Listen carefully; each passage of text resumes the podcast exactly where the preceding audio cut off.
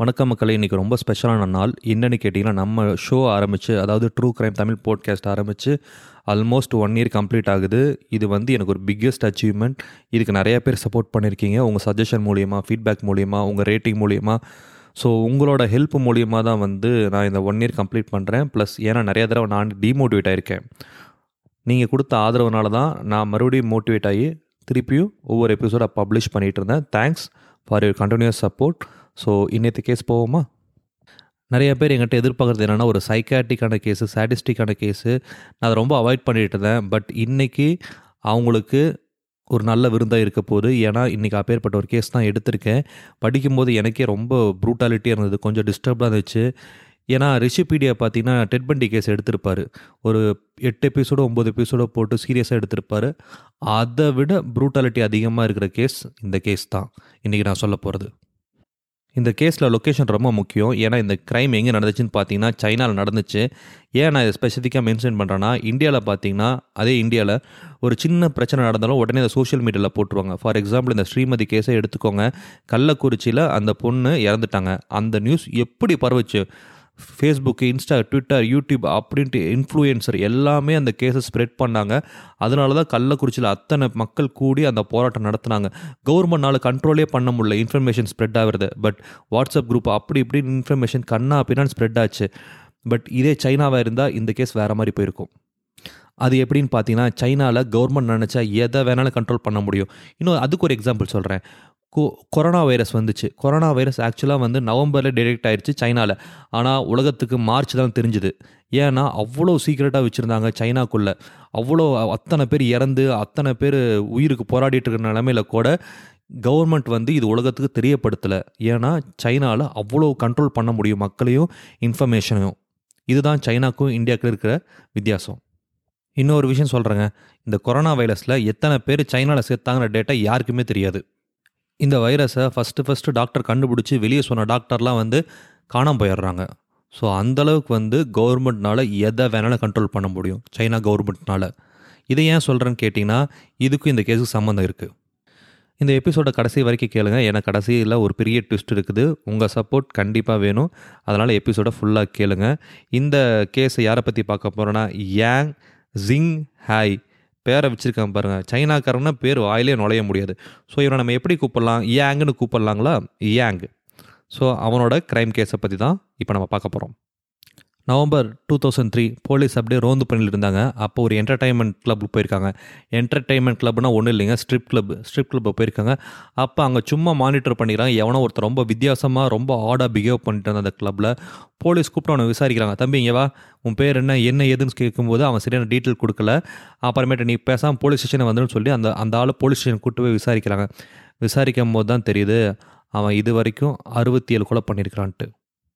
அந்த அறுபத்தி ஏழு கொலையிலையும் இருபத்தி மூணு ரேப்பு அவன் பேர் தான் Yang Jing Hai Yang Yang July nineteen sixty எயிட்டில் பிறக்கிறான். ஒரு சாதாரண விவசாயி வீட்டில் அந்த வீட்டில் ஏற்கனவே மூணு குழந்தைங்க இருக்குது. இவன் கடைசி குழந்த. அதனால் என்ன ஆகுது? இவனுக்கு எதுவுமே சீக்கிரமாக கிடைக்காது. அதே மாதிரி சமூகமும் வந்து இவனை ரொம்ப ஒதுக்க ஆரம்பிக்குது.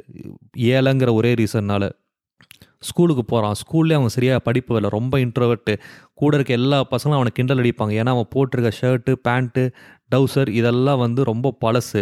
அதனால் பசங்க எல்லாம் அவனை கிண்டல் அடிப்பாங்க. இதனாலே வந்து இந்த சமூகத்தை வெறுக்க ஆரம்பித்தான் ஸ்கூலுக்கு போகவே பிடிக்கல. அதனால் ஸ்கூல் ட்ராப் அவுட் ஆகிறான். ஸ்கூல் ட்ராப் அவுட் ஆனதுக்கப்புறம் என்ன ஆகுது வீட்டில் ஒரே பிரச்சனை வருது. அப்பா அம்மா இவனை போட்டு கண்ணா பின்னாடி திட்டிகிட்டு இருக்காங்க. வேறு வழியே இல்லாமல் வேலைக்கு போகிறான் தினக்கூலிக்கு லேபரருக்கு வேலைக்கு. அங்கே பார்த்தீங்கன்னா இவனை இவனை மாடு மாதிரி வேலை விற்கிறாங்க இவன் எல்லா வேலையும் செஞ்சு வீட்டுக்கு போனால் ரொம்ப டயர்டாயிடுறான் அதே மாதிரி சொசைட்டிலே இவனுக்கு ப்ராப்பர் ரெகக்னேஷன் கொடுக்குறதில்ல. வீட்லேயும் இவனை மதிக்கிறதில்ல. இதனால் இவன் ஒன்றே ஒன்று தெரிஞ்சுக்கிட்டான். காசு இருந்தால் தான் எல்லாம் மதிப்பாங்க அப்படின்னு சொல்லி திருட ஆரம்பிக்கிறான். பதினேழு வயசில். நைன்டீன் எயிட்டி ஃபைவ்ல ஒரு திருட்டில் இவனை அரெஸ்ட் பண்ணிடுறாங்க போலீஸ் ஜெயிலுக்கு போகும்போது அவன் வயசு வந்து பதினேழு. நீங்கள் நினச்சி பாருங்கள் ஒரு பதினேழு வயசு பையன் ஜெயிலுக்கு போகும்போது எப்படி இருப்பான்? ரொம்ப பயத்தோடு இருந்தான். அதே மாதிரி தான் இவனும் இருந்தான். ஜெயிலில் ரொம்ப எல்லாத்துக்கும் பயந்துக்கிட்டு இருந்தான். அங்கே இருக்கிற ஆளுங்களாம் வந்து கொலகாரனுங்க கொள்ளக்காரனுங்க ரேப்பிஸ்ட்டு கண்ணா பின்னாடி சீரியல் மர்டர் இத்தனை பேர் இந்த ஜெயிலில் இருந்தாங்க. அவங்களெல்லாம் பார்த்து இவன் ரொம்பவே பயந்துக்கிட்டு இருந்தான். அதனால் ஒழுக்கமாக இருந்தான்.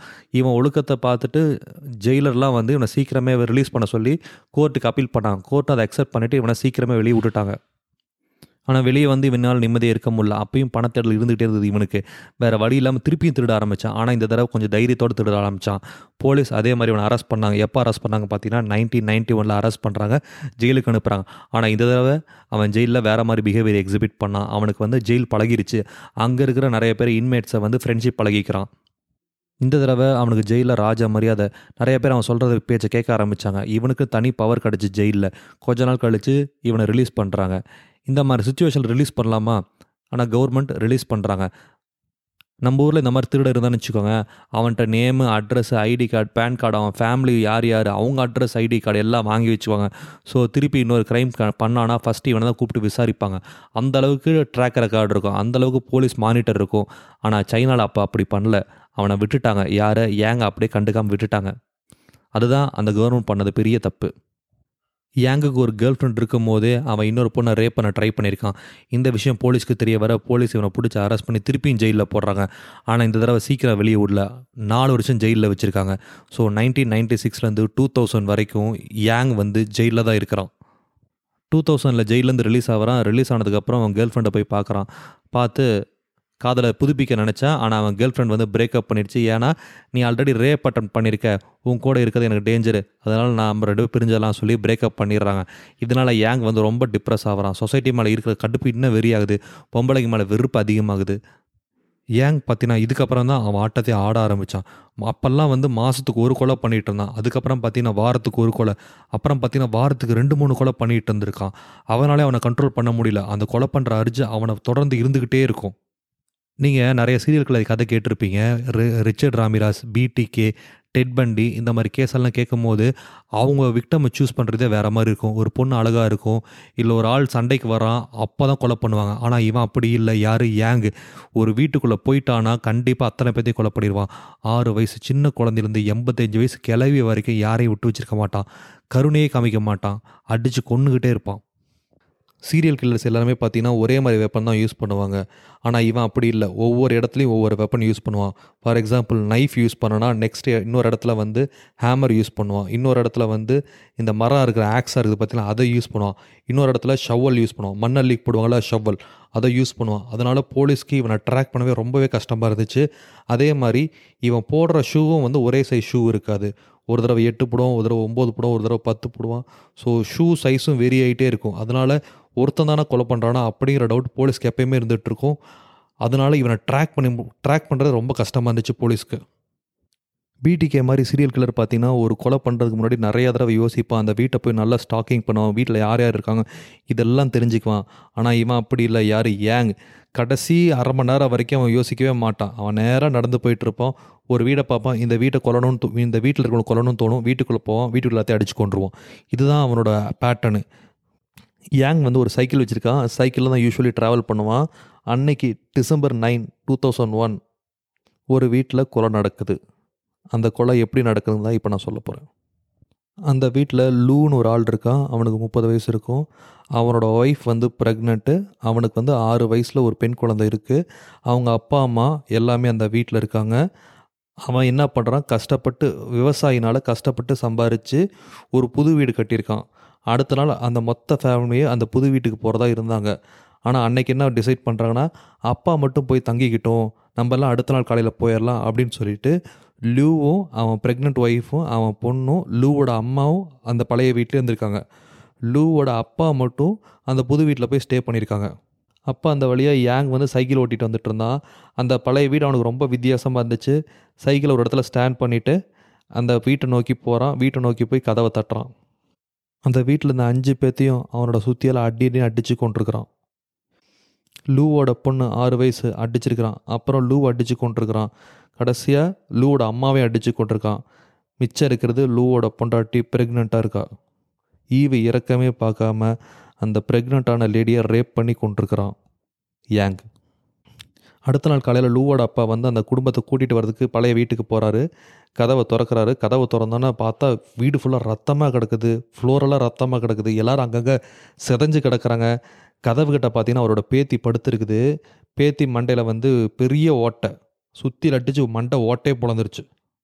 உடனே அவருக்கு போலீஸு கூப்பிட்றாரு. ஆம்புலன்ஸில் வந்து எல்லாம் ஏற்றிட்டு போகிறாங்க லூவோட ஃபேஸு அப்புறம் பொண்டாட்டியோட ஃபேஸு இவங்க ஃபேஸெல்லாம் வந்து செதஞ்சிருச்சு.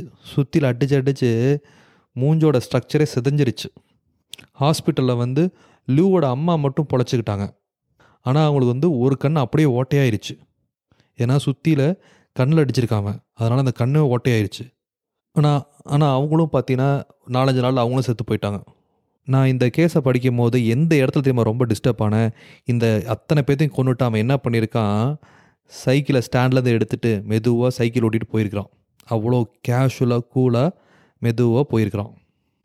இப்போ ஃபாஸ்ட் ஃபார்வேர்ட் டொய் அந்த என்டர்டைன்மெண்ட் கிளப்பில் போலீஸ் அவனை கூப்பிட்டு விசாரிக்கும் போது இவனோட கதையெல்லாம் சொல்கிறான் அப்புறமேட்டு என்ன பண்ணுறாங்க போலீஸ் இவனோட ஃபிங்கர் பிரிண்ட்ஸ் எடுத்துக்கிறாங்க. ஃபிங்கர் பிரிண்ட்ஸ் எடுத்துகிட்டு ஒவ்வொரு க்ரைம் சீலையும் மேட்ச் பண்ணுறாங்க மேட்ச் பண்ண கரெக்டாக இருந்துச்சு. அப்போ தான் போலீஸ்க்கு ஒரு கன்க்ளூஷன் வந்துச்சு. இவன் இது வரைக்கும் அறுபத்தி ஏழு கொலை பண்ணியிருக்கான் ப்ளஸ் இருபத்தி மூணு பேர்த்த ரேப் பண்ணி கொண்டிருக்கிறான்.